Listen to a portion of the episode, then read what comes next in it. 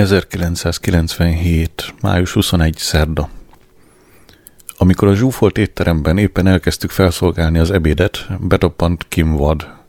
Kiborította a húsos káposztát, és néhány szószos üveget hajított a bárpult felé, mintha molotov koktél lenne. Épp csak elvétette Nigel Dempster fejét. Kihívtuk a rendőrséget, de mire megérkeztek, ő már távozott, és távozás közben azt sikoltozta, Tudod, kinek küldözgessed a kibaszott bírósági papírjaidat? Vad körbejárta az asztalokat, és azt mormogta a vendégek fülébe. Látják, hova vezet, ha az ember prolikkal szűri össze a levet? Föl se tűnt neki, hogy az étteremben ott ül a félmunkáspárti kormány, meg egy szakszervezeti főmufti. Május 22 csütörtök. A nagy zabálásban csak úgy hemzsegtek a bulvárlapok riporterei, míg a Telegraph társas élet című rovata is küldött valakit. Nyilván azt remélték, hogy valami folytatása lesz a tegnapi Kim Ward féle dúlásnak, melyel tele voltak a reggeli újságok plegyka rovatai. Wad támadás! Peter Ward, étterem tulajdonos és Boswell grófjának második fia, negyedik külön élő felesége Kim Ward Tegnap azzal a meglepetéssel szolgált férje divatos szóbeli értkezdéje a nagy zabálás vendégeinek, hogy álmokfutóként rontott közéjük egy bírósági végzést lobogtatva, mely arról szólt, hogy tartsa távol magát a jól menő vendéglátóhelytől. Mrs. Ward azt kiáltozta fedezéket kereső férjének, és mindent tudok rólad, meg Nana Trumpról, te kis szemét Mrs. Ward, aki korábban Kim Ditcott néven egy virágküldő szolgálat tulajdonosa volt, zokogva hagyta el a helyiséget, míg a személyzet tag, egy tagja azzal vigasztalta, Tolstoy szerint minden család a maga boldogtalanságának kovácsa. Vad este sorakozót vezényelt, és követelte, hogy áruljuk el, kivigasztalta azt a lökött rihonyát. Senki sem szólt, pedig a konyhában mindenki tudja, hogy most fejeztem be a háború és béke első kötetét. Semmi hír Serclég Belindájáról. Semmi válasz Miss Smith-től. Alkohol semmi. Cigaretta semmi. Maci gumicuki négy csomag. Gyógyszer egy kalmoprin. Belek gázfelszabadulás. Kopaszodó folt stabil Péniszműködés 50%. Május 23 péntek. Újabb hírfoszlány a Daily Mail plegykarovatában.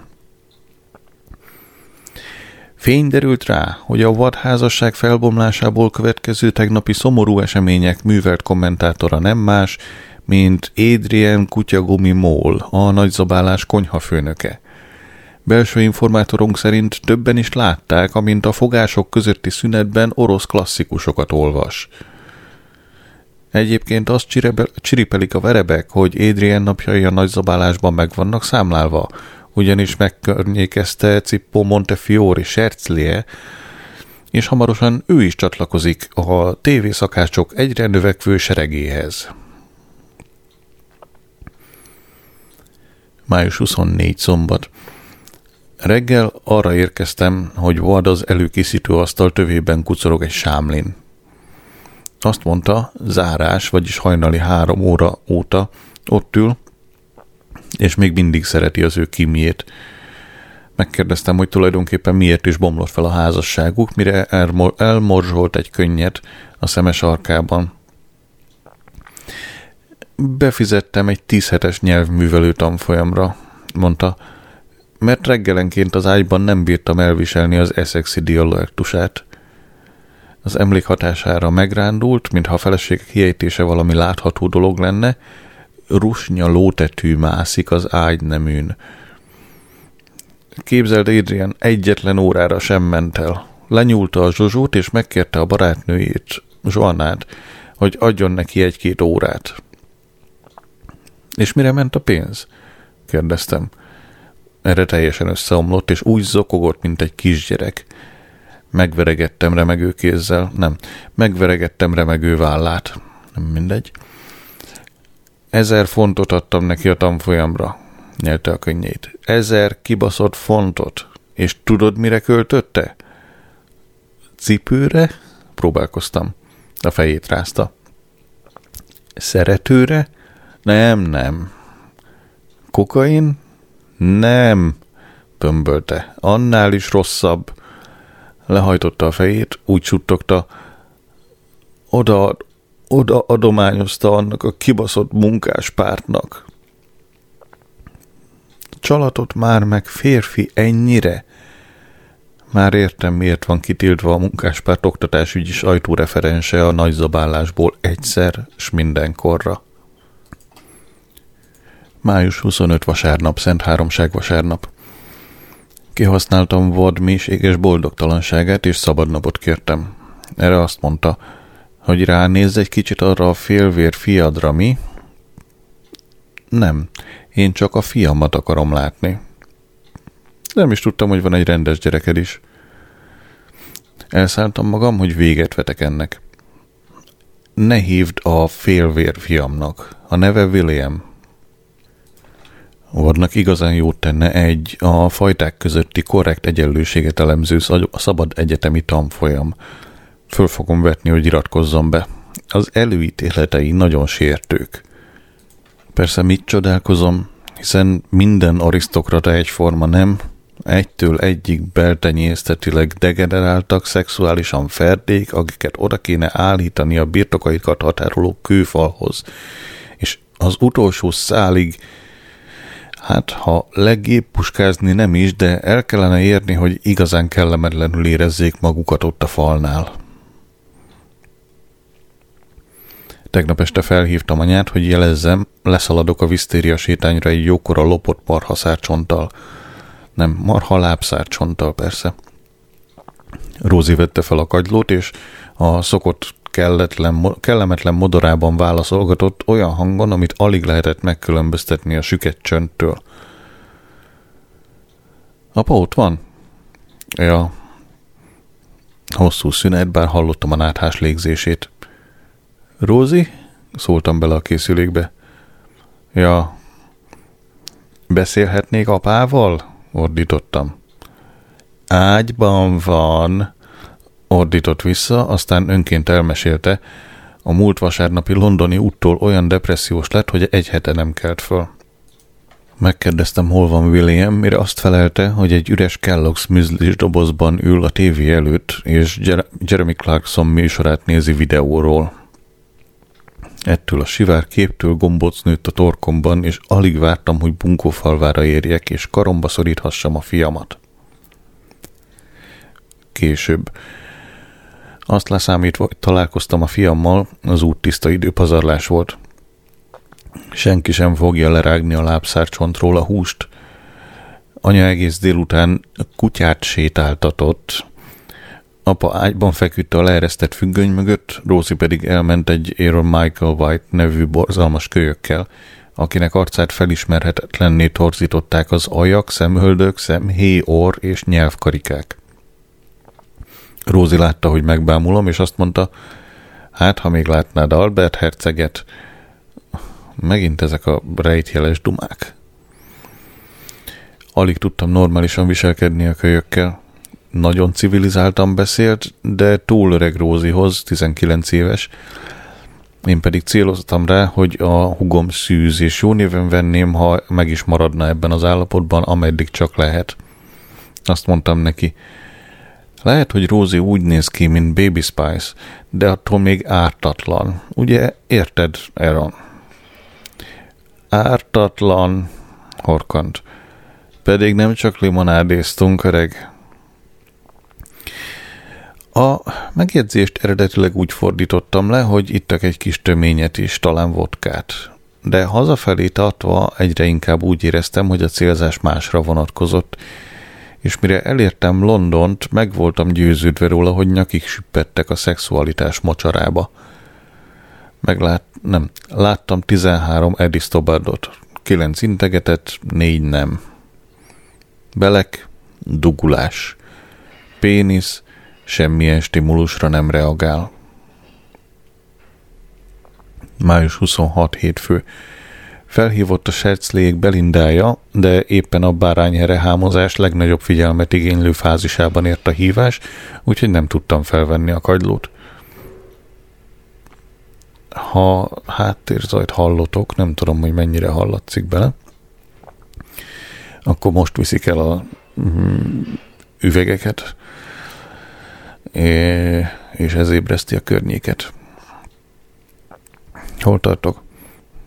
Hmm, bárányherepucolás. Luigi azt állítja, hogy az Albert herceg egy péniszre erősíthető láncos karika. Neki álltam levelet írni Rózinak. Úgy érzem, apja helyett apja vagyok.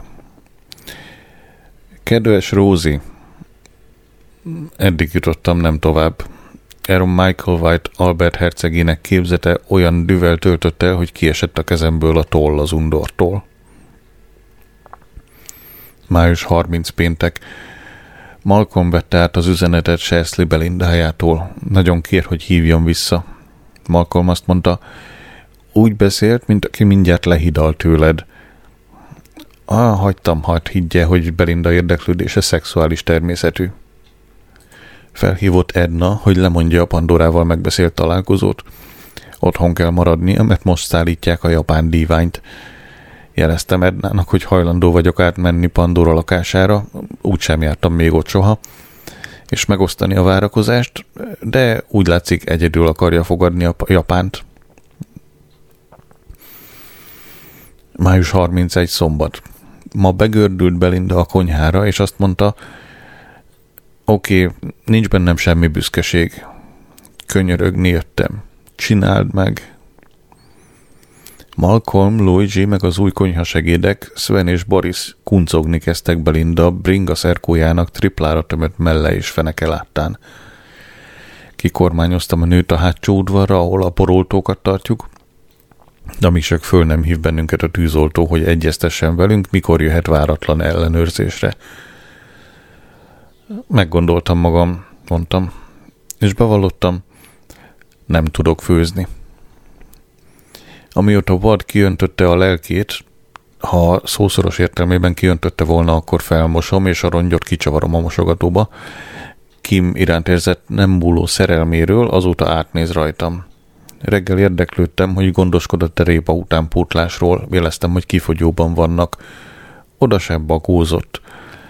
Még mindig pontosan tudom, hogy állunk a répával, mert nagy üres konzervdobozokat használom éjjeli szekrénynek június egy vasárnap. Egyetlen napot töltött, nem. Egyedül töltöttem a napot az Observer társaságában.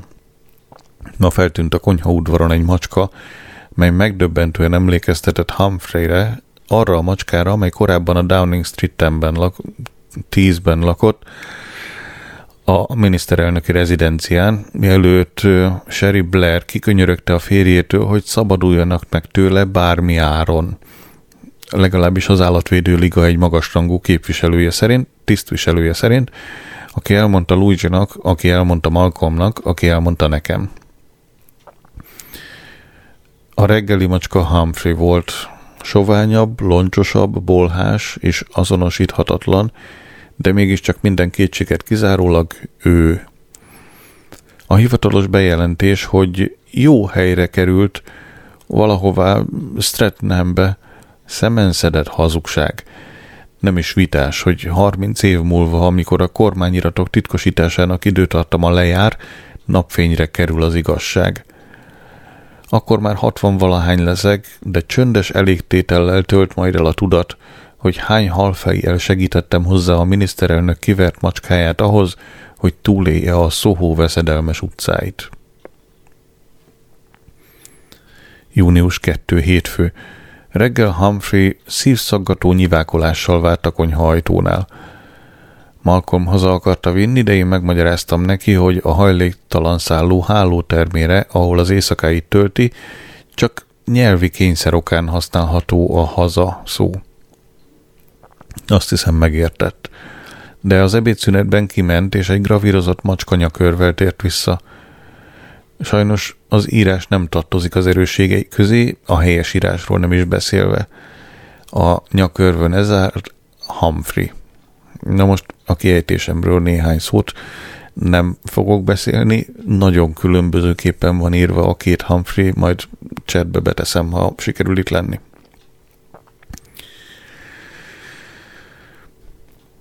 Mm, ha nem sikerül, akkor mégiscsak tud a Downing Street 10-ből való miniszterelnöki macskának nagyon pos a írásmódja, ilyen mm, fennhiázó. A nyakörre pedig mm, hát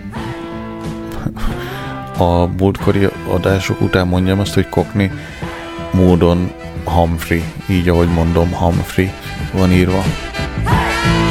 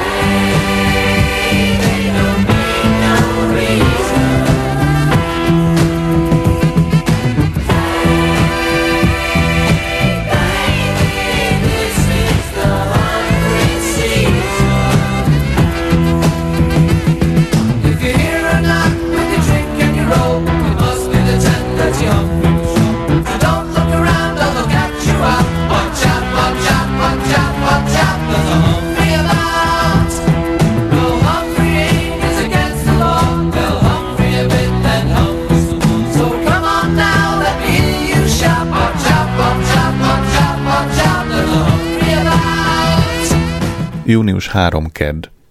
Humphreynak mostanára két tálkája is van, ezen kívül alom, kosár, vakaródzó cölöp, bolhapor, féregírtó, macska szőrkefe, és be van jelentve egy Boson Place-i állatorvoshoz. Malcolm a szeretet és az anyagi megbecsülés számtalan jelével halmozza el, a macska viszont a hála legkisebb jelét sem mutatja. Este megjelent az étteremben Zippo, és azt mondta, Oké, okay, Adrian, te győztél. Fellépésenként 950, ezt akartad. És pontosan ez az ajánlat. Ezen kívül limuzin oda-vissza, plusz egy serpenyőkészlet.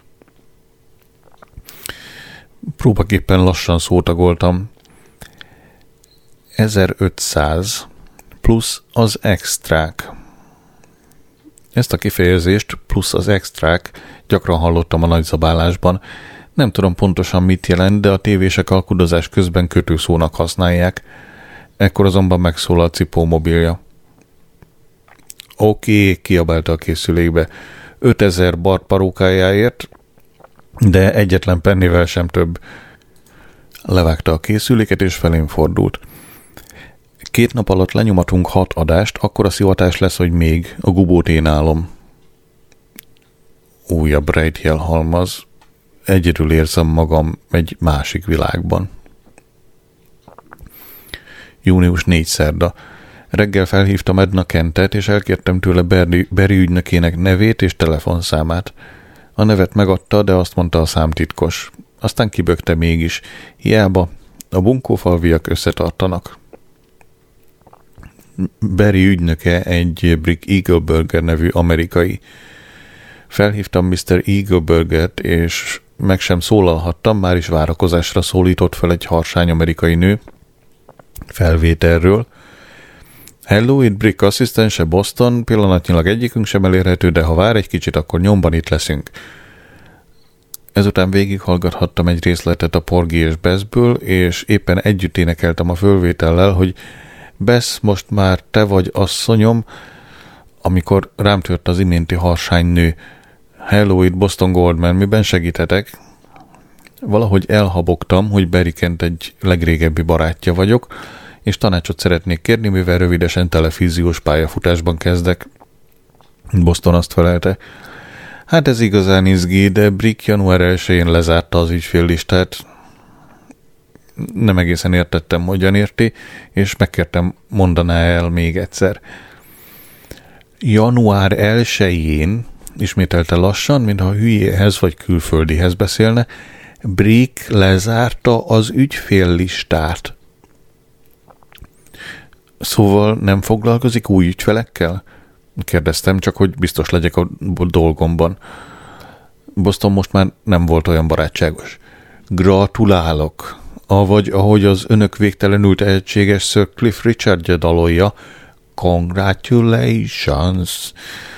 Mondta, és érezhető volt, fölöttébb humorosnak tartja, amit mond, noha ebben egyáltalán nem egyezett a véleményünk. Június 5 csütörtök. Újra fölhívtam Ednát, és beszámoltam a tegnapi beszélgetésről. Elárulta, hogy Boston félrecsúszott kabarészínésznő. Ez sok mindent megmagyaráz. Edna azt mondta, ne hagyjam magam lerázni, amíg csak nem beszéltem Brickkel személyesen. Vad fölfedezte Humphrey konyhai birodalmát, és utasított bennünket, hogy szabaduljunk meg a macskától. Ugyanis Benga ellen leadta neki a drótot, hogy a közegészségügyi felügyelet éjszakai razziát tervez a Szohóban. Malcolm egészen zaklatott, és te azt mondta, egy nő se akar meglenni velem, egy nő se akarja, hogy megsimogassam, Humphrey meg alig várja, hogy beleülhessen, beleülhessen az ölembe. Humphrey persze csak azért lelkesedik Malcolmért, mert ő eteti, méghozzá óránként. Már-már megmondtam neki, de az utolsó pillanatban lenyeltem a mondani valómat. Június 6 péntek. Humphrey egyre gazdagabb. Most, most újított magának egy alomtálcát. A lakásomban. Június 7 szombat. Felhívtam Bricket, telibe kaptam Bostont. Megpróbáltam jó pontot szerezni nála, és megkérdeztem, tényleg Boston névre keresztelték? Valóságos dürohamot kapott. Azt akarja mondani, hogy keresztény vagyok? Hogy képzeli ezt meg a kis brittecske? Hogy a mami, meg a táté, meg a mámé ott álltak az első sorban valami kis középnyugati protestáns faszari fatemplomban, és megkeresztelkedtek kereszténynek? Ez magának kóser dolog, mi? Azt mondtam, hogy elnézést kérek, ha netán megsértettem volna valamivel. Kedves naplóm, neked bevallhatom, fogalmam sincs, hogy miért kértem bocsánatot. Újra megkértem, hogy kapcsolja a briket, újra megvárakoztatott. Fejből tudom a Porgi és Besz legtöbb dalának szövegét, akár előadó testet, előadó estet is tarthatnék belőle. Június 8 vasárnap. Ma felhívott William. Tudni akarta, mikor jövök meglátogatni. Azt feleltem, nem tudom.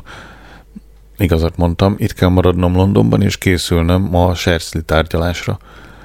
A gyerek döngicsélt valamit egy bizonyos Bémiről, Bémiről, az se derült ki, hogy kicsoda vagy micsoda, mert, mert a mondat közepén, még mielőtt rendesen elköszönhettem volna, hirtelen letette a kagylót. A hívás után legalább fél órán át súlyos bűntudatot éreztem. Úgy látszik, Wad és Kim kibékültek. Ezt a mai Sunday Times-ból tudom, a személyeskedés rovatból, ami engem illet megkönnyebbültem, ugyanis egyedül Kim tudja, hogyan kell kezelni a számítógépen a készlet nyilvántartási programot. Talán megkapom végre a répát, amiért napok óta könyörgök. Június 11 szerda, tehát három nappal az előzőek után. Rémes nap. Éjjel 11-kor rajtunk ütött a kölyál. Rosszabbkor nem is jöhettek volna. Malcolm lehozta a macskát a lakásból, és két kézzel ölelgette éppen a száraz termék raktár előtt. Luigi, hogy szakadna rá az ég, a pulton ült, és a mosogatóban hűltötte a lábát. Ward és Kim tökrészegek voltak, és abban a távképzetben ringatóztak, hogy az egészségügyi ellenőrök egy bizonyos Mr. Woss, vékony sápat, és egy bizonyos Miss, Ska- Miss Sykes, vékony barna, valójában táncos komikusok. A Voss és Sykes duó olyan alapossággal kutatta végig a konyhát, amire nem volt még példa a vendéglátóipar történetében. Végül hajnali fél háromkor távoztak, miután jegyzőkönyvet vettek föl a közegészségügyi törvény 120 rendbeli megszegéséről, beleértve a mosogatóban talált lábgomba nyomokat is. Az éttermet bezárják addig, amíg mind a 120 előírt korrekciót elvégezzük. Hál' Istennek van mentővem, a Sercli. Június 12 csütörtök. A nagyzabálás kirakatában értesítés lóg. Blair komiszár parancsára a Nemzetbiztonsági Hivatal bezáratta az éttermet. Az ok A nagy zabálás a szabad gondolkodás fellemvára. Gróf P. Wad. Június 13 péntek. Benga ellen munkát kínált Malcolmnak, ő fogja felsöpörni a hastáncosok öltözőjében a földre hult flittert és tollat. Ingyen étkezés, óránként 5 font, hazaszállítás taxival. Malcolm azt mondta, majd meggondolja. Miért? Luigi gyötri a lelki furdalás teljes joggal. Csak az ő lába 17 rendbeli törvényszegést eredményezett. Hétfőn fölveszük az első három műsort. Június 14 szombat. Susan nénikém megkapta a tekintélyes az év börtönőre kitüntetést. A díjat a fős masszer adta át neki. Susan néni elmesélte anyának, hogy a fős masszer megsúgta, tényfeltáró vizsgálatot akar indítani a börtönökben virágzó leszbikus viszonyokkal kapcsolatban. A rabok vagy az őrök között? kérdezte a nagynéném. Erre a fős masszer elpirult, és biztonságos témára terelte a szót. Hihetetlen, hogy micsoda veszélyt jelent a kerti pázsit számára a házatlan csiga. Felhívott Nigel, és érdeklődött, hogy megalhat-e nálam a pamlagon a hétvégén. A Vállaljuk nevű szervezet meghívására jön Londonba. A Vállaljuk profi szaktanácsot ad leszbikus és homoszexuális fiataloknak, miként adják be szüleiknek, hogy melegek. Mármint nem a szülők, hanem ők maguk. Ugyanis ha a szülők melegek lennének, akkor feltehetőleg már tudnának róla. Bár nem kizárható, hogy létezik olyan meleg, aki nem tud róla, hogy az. Ebben az esetben felmerül a kérdés, vajon én, én az vagyok-e? Végül is éveken át rajongtam Brock Hudsonért. Megmondtam neki, hogy alhat a díványon, avagy a pamlagon, ahogy ő nevezi, de figyelmeztettem a raktárszerű körülményekre. Azt mondta, nem érdekli, csak legyen egy polc, ahova lerakhatja a bőrápoló krémjeit. Június 15 vasárnap. Nigel egész nap távol lesz, a vállaljuk tanácsait jegyzeteli.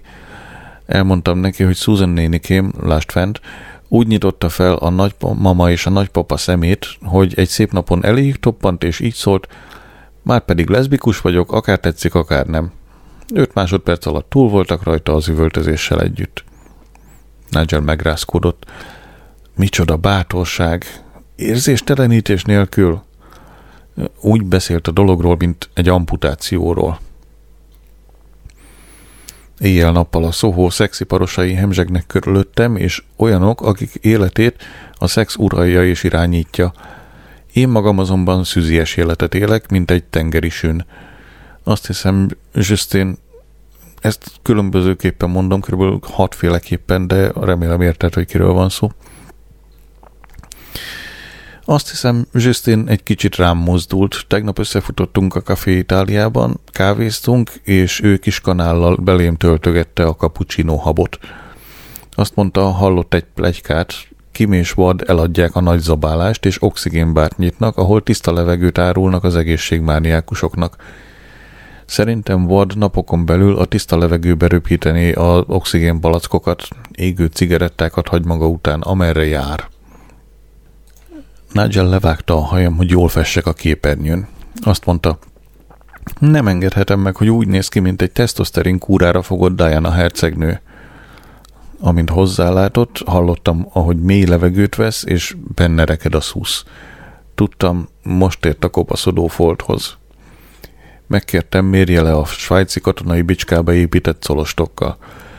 Azt mondta, a kerülete kb. 3 centi, de ha erős sprét használok, és délnyugati irányba fésülöm a hajam, megőrizhetem szörnyi titkomat. Nigel visszament Lesterbe, hogy vallomást tegyen szülei és az egész áruház színe előtt szerelméről Norbertről. Ward felmondott, és megüzente, hogy ürítsem, ürítsem ki a lakást. A legfelsőbb bíróságig fogom vinni az ügyet, bár be kell látnom, hogy egyre jobban tetszik a gondolat, visszaköltözöm Leszterbe.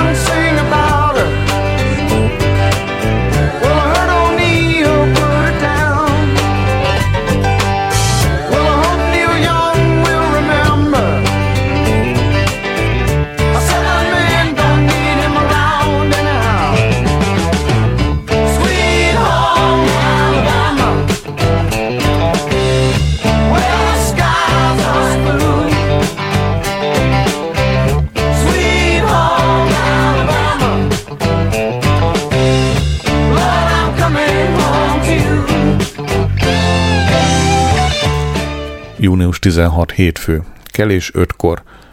Megetettem a halat, kicseréltem a macskaalmot, megborotválkoztam, felöltöztem, elmetróztam Shoreditchbe. Egy órával hamarabb érkeztem, a sercli még zárva. Még egy csésze teára se lehetett beülni sehová. Az utcákon csupa bolon nő és férfi. Körbe sétáltam. Kicsit feltűnő lehettem a mellényben, zakóban, kabátban. Remélem, hogy senki sem lök fel, mivel az oldalamon lóbálódzó reklámszatyorban egy disznófejet cipeltem. Belinda, Cippó, meg egy Zó nevű svinkes és fodrász reggel hétre érkeztek taxival, meglepődtek. De hiszen elküldtük, elküldtük érted a limuzint, mondta Belinda. Begurul, felhívja mobilon a limót. Azt mondja, igen, tudom, már itt van az a faszkalap. Később. Zó nézi a hajam. Kivágta utoljára? Kérdezi. Fakezű haver életlen ollóval? Mondom, igen. Kérdem, honnan tudja? Szemét forgatja, újra fésül. Tiszta Hitler korai 40-es évek. Mondom neki, nem szeretem a Hitler hajat Zócipóhoz. Mennyire legyen 40-es évek? Zó Belinda Zippó tanácskozik a fejem felett. Haj igazodjon resztli tematikához, háborús évek meg minden. Halálosan elegem van a Bridget Jones féle távirati vakkangatásból, úgyhogy visszatérek természetesen szabadon hömpögő, sajátos prózastílusomhoz.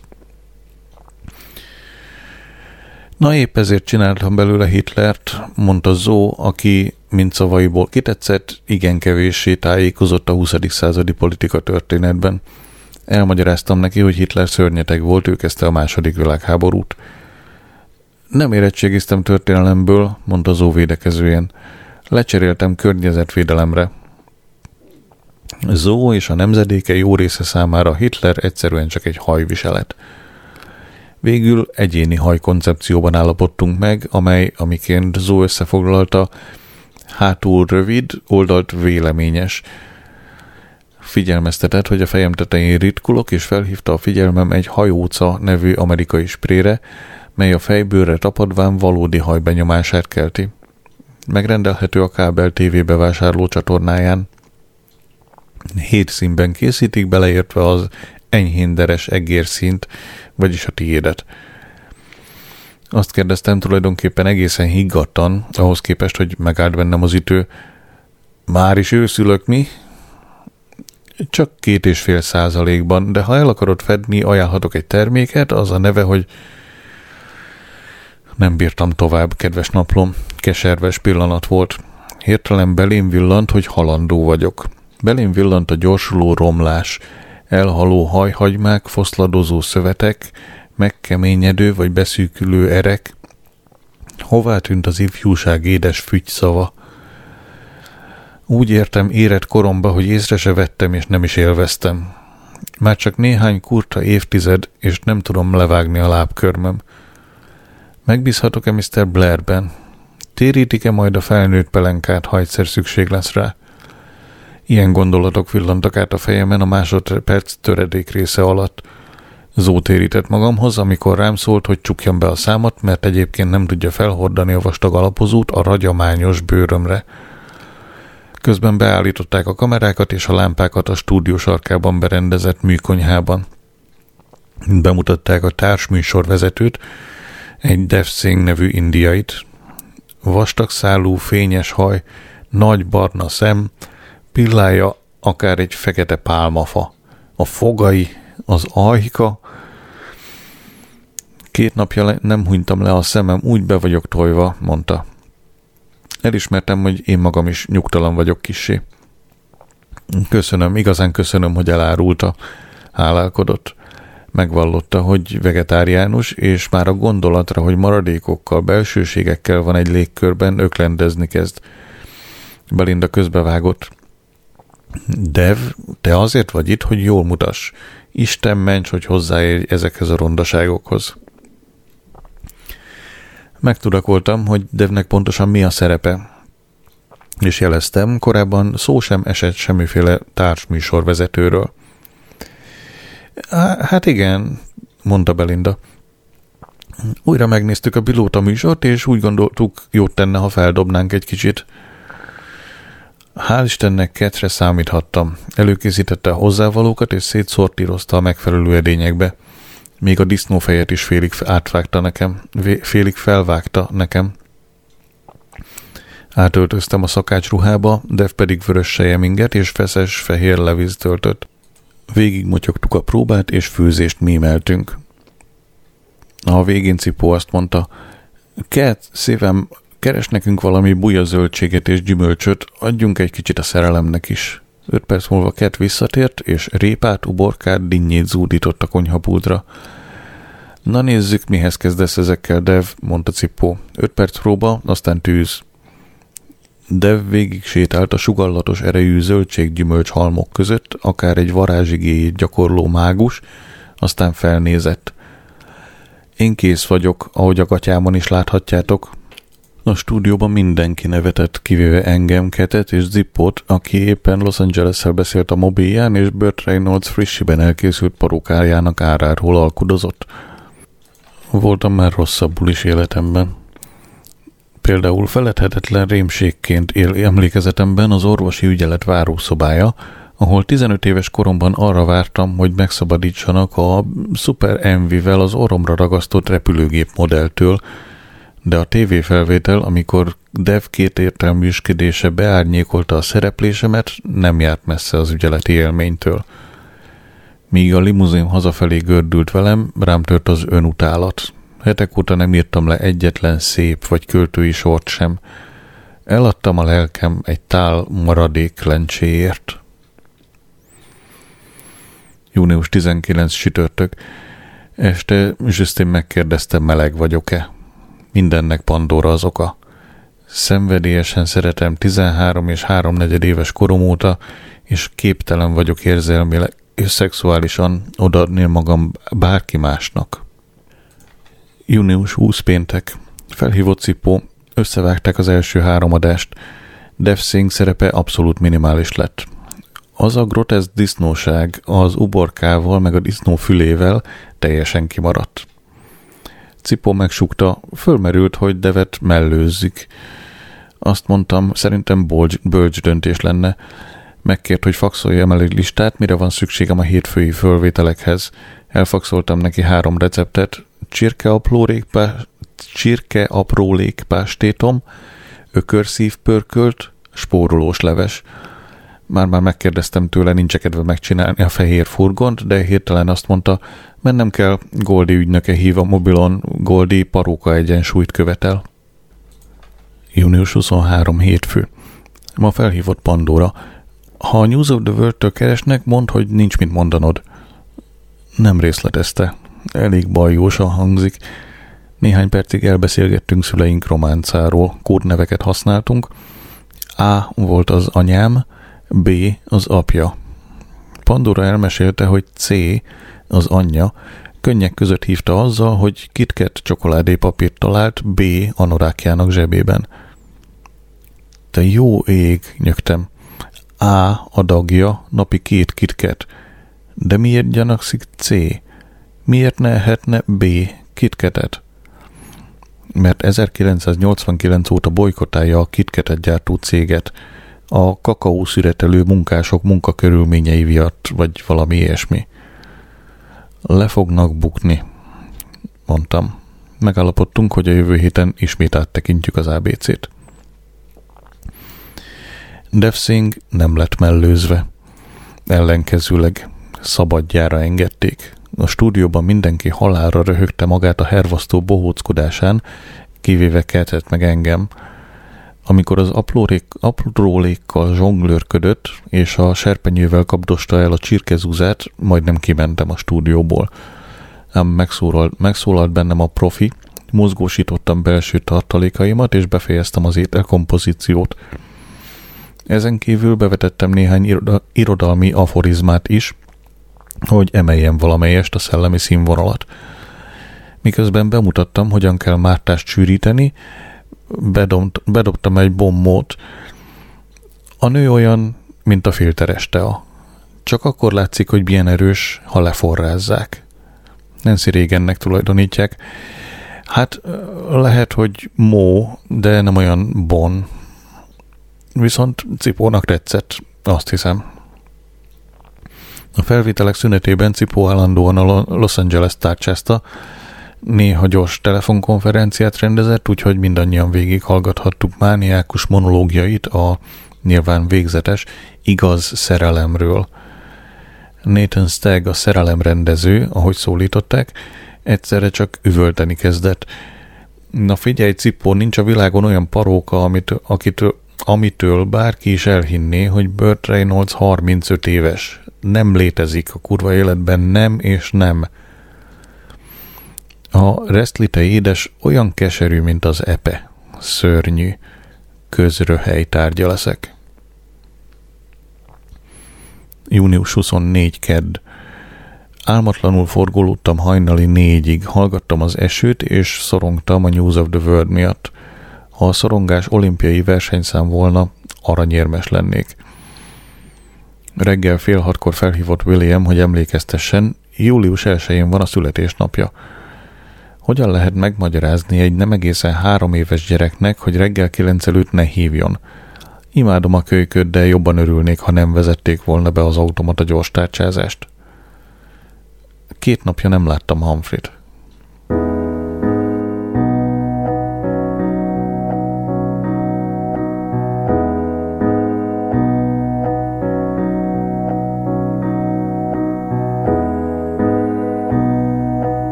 All the clocks and the mirrors And go back to a time that was different. A time when I didn't feel like there was something missing. Now my body and mind are so distant. Don't know how to escape from this prison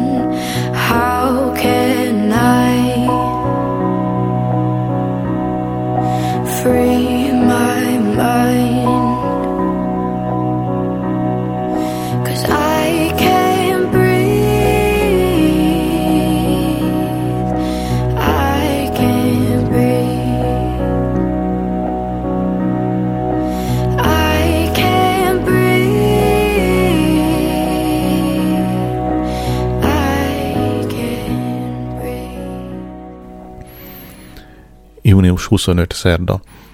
Olvastam a Clinton elnök elleni szexvádakról. Rajtam kívül mindenkinek van szexuális élete, még Malcolm is folytat érzéki viszonyt, Anettel, aki a Stranden árusítja az Evening Standardet. Ma meglestem a szemközti járdáról.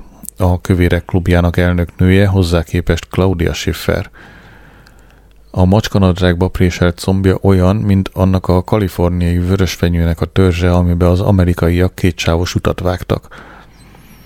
Egyébként kedves arca van, és ha rendesen levágnák a haját, egészen jól néz neki. Mindig tudom, hogy mikor húzza ki nála a gyufát Malcolm, mert ilyenkor másnap az arcán, a nyakán, a mellén elolvashatók a könnyen nyomott hagyó festékkel nyomtatott előző napi szalag címek. Ezt a mondatot nem értettem. Mindig tudom, hogy mikor húzza ki nála a gyufát Malcolm, mert ilyenkor másnap az arcán, a nyakán, a mellén elolvashatók a könnyen, könnyen nyomot hagyó festékkel nyomtatott előző napi szalagcímek. Még mindig nem értem. Vagy hát, aha. Malcolm meg van győződve róla, hogy a ferdeszeműek rabolták el Humphrey-t, és azóta fekete babbal és gyömbérszósszal körített marha húsz szeletté változtatták. Azt állítja, hogy 1993-ban Wolverhamptonben egy adag szecsuáni csirkében szépen gravírozott pedigree jelvényt talált Bodri felirattal. A Bodri jelvényt azután elvitte az egészségügyi hatósághoz, de nem vették komolyan. Hát, akkoriban nem csak kaszáltam a füvet, hanem szívtam is, vallotta be, amikor arról érdeklődtem, hogyan viselkedett a hivatalban. Erre a nagypofájú nyavajások kihívták a zsarvakat, azok meg úgy kivágtak, mint a rezet. Keserű hangütése arra engedett következtetni, hogy még mindig némi nehezteléssel tekint a hatóságokra. Éjjel kettőkor felhívott Rózi, és könyörgött, hogy mentsem ki a Glastonbury Rock Fesztiválról – azt hiszi, hogy lefagyott a lába, egy mocsárban vergődik. A cipője elveszett, két órát állt sorba, míg telefonhoz jutott. Én vagyok az egyetlen reménye. Azt feleltem, hogy nincs, nincs benzin a kocsimban, és azt tanácsoltam, forduljon bizalommal saját kedves, szolidáris, mások bajára nyitott szívvel figyelő nemzedékéhez. Június 28 szombat. Tehát, vagy három nappal megint az előzőek után. Ma azzal hívott fel Luigi, hogy feltűnt a láthatáron néhány gazdag befektető, meg akarják menteni a nagy zabálást. Teljes átalakítást terveznek, a pincében oxigénbárt rendeznének be. A jelenlegi étterem 1950-es gyári étkezdes stílusban épülne át, az emeleti rész a lakásommal együtt csak klubtagok számára nyitott dohányzó lenne.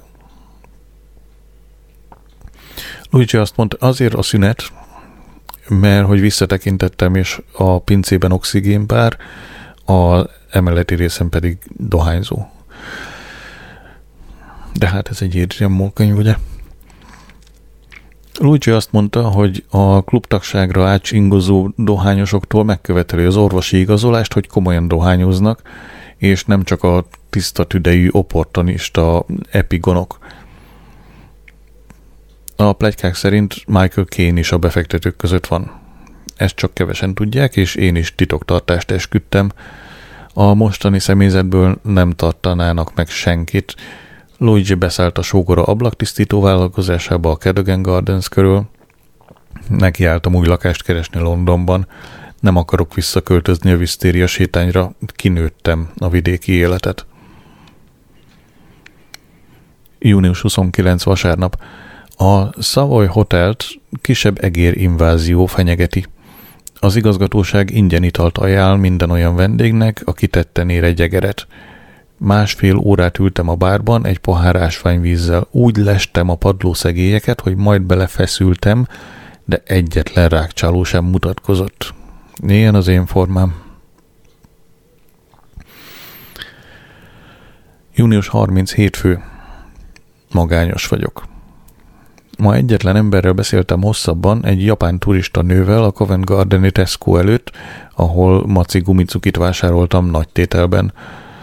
Megkérdezte, hogyan juthat el Törköly országba.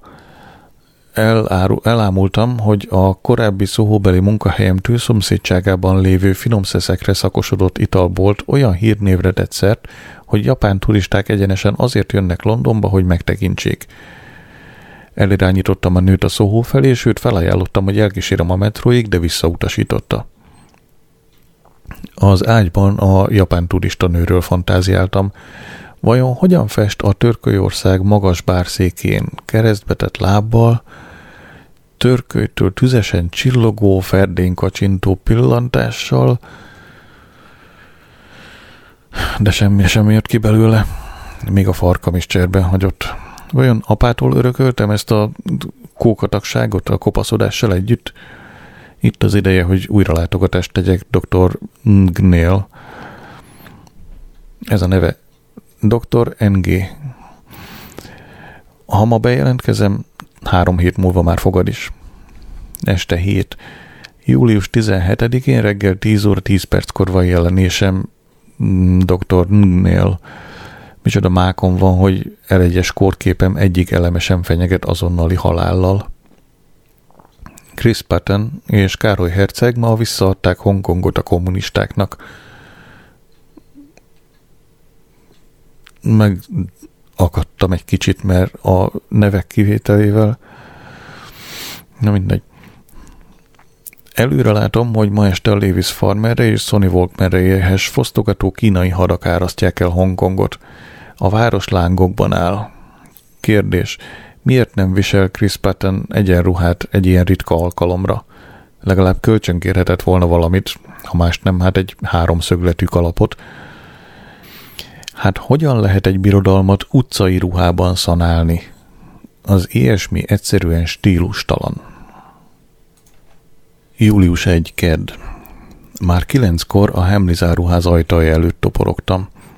Amint nyitottak, felmentem az emeleti ruhaosztályra, és Jeremy Clarkson stílusú showman cuccot kértem. Az osztályon dolgozó eladó Kevin a vállát vonogatta. Csak fiktív figurák cuccait áruljuk.